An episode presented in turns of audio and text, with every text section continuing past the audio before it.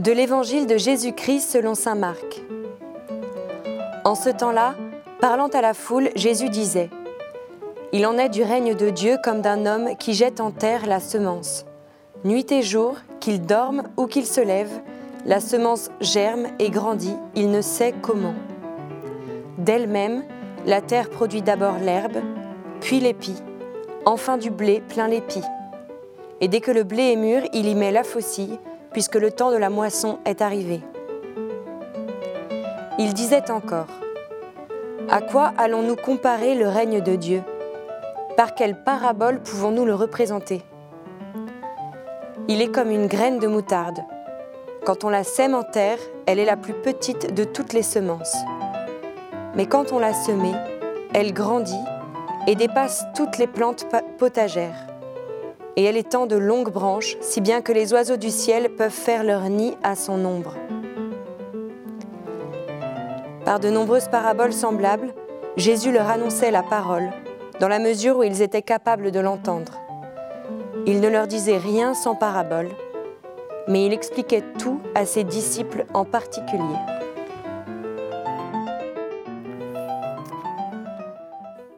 Nous avons aujourd'hui la grande grâce de revenir dans le temps ordinaire.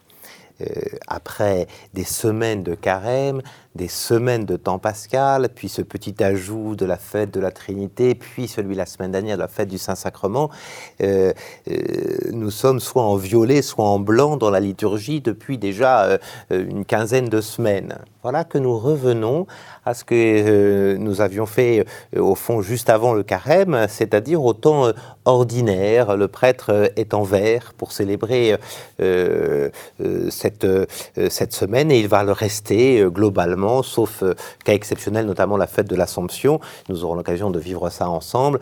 Il va rester en vert euh, jusqu'à la, jusqu'à la, fin de l'année liturgique.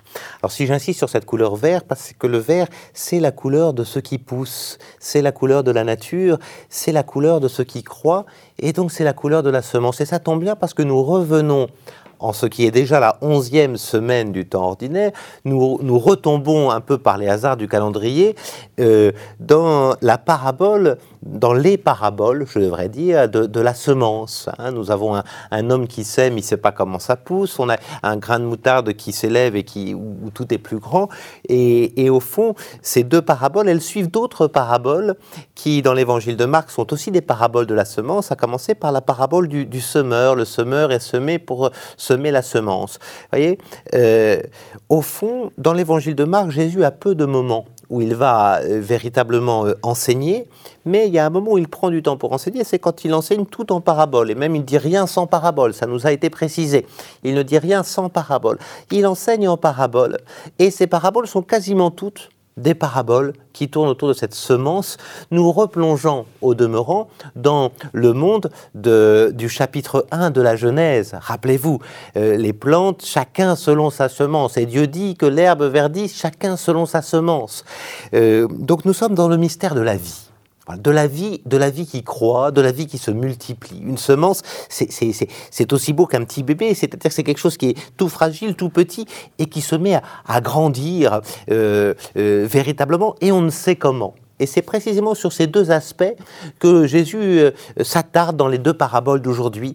Après avoir parlé précédemment du semeur qui est sorti pour semer la semence, il s'attarde sur, d'une part, le mystère de la vie. on ne sait pas comment ça pousse. Le royaume des cieux est, comparable à un homme euh, qui jette une semence en terre et jour et nuit s'agrandit, ne sait comment. Le mystère de la vie.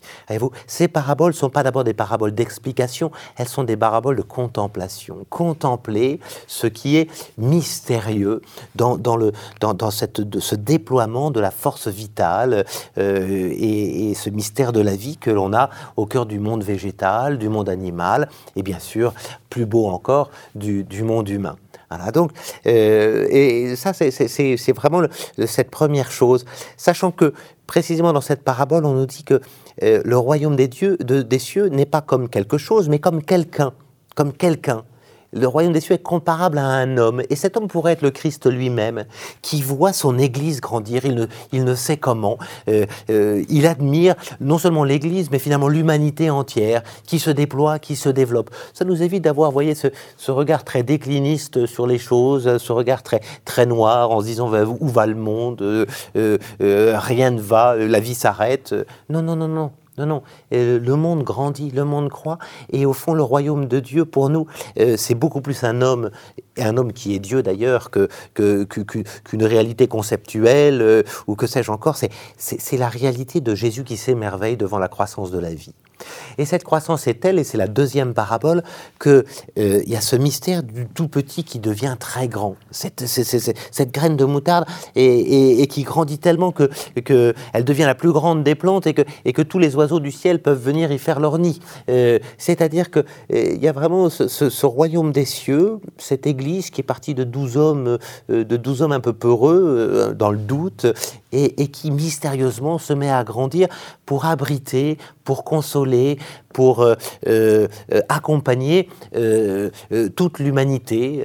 alors, ce n'est pas encore le cas de tout à fait toute l'humanité, mais qui reste dans, ce mystère de croissance où, où chacun peut venir s'abriter dans, dans cette Église qui a commencé comme cette petite semence. Donc, vous voyez, dans ces paraboles, Jésus ne fait pas d'abord des leçons de morale, il contemple la beauté de la vie qui se déploie, la beauté de l'histoire, la beauté de la semence qu'il a jetée en terre, notamment dans son Église. Et cette, cette semence, on ne sait pas comment ça grandit, mais ça grandit, euh, et, ça grandit jusqu'à devenir euh, très grand. Voilà, contemplons vraiment euh, ces images que Jésus nous donne, elles sont absolument magnifiques.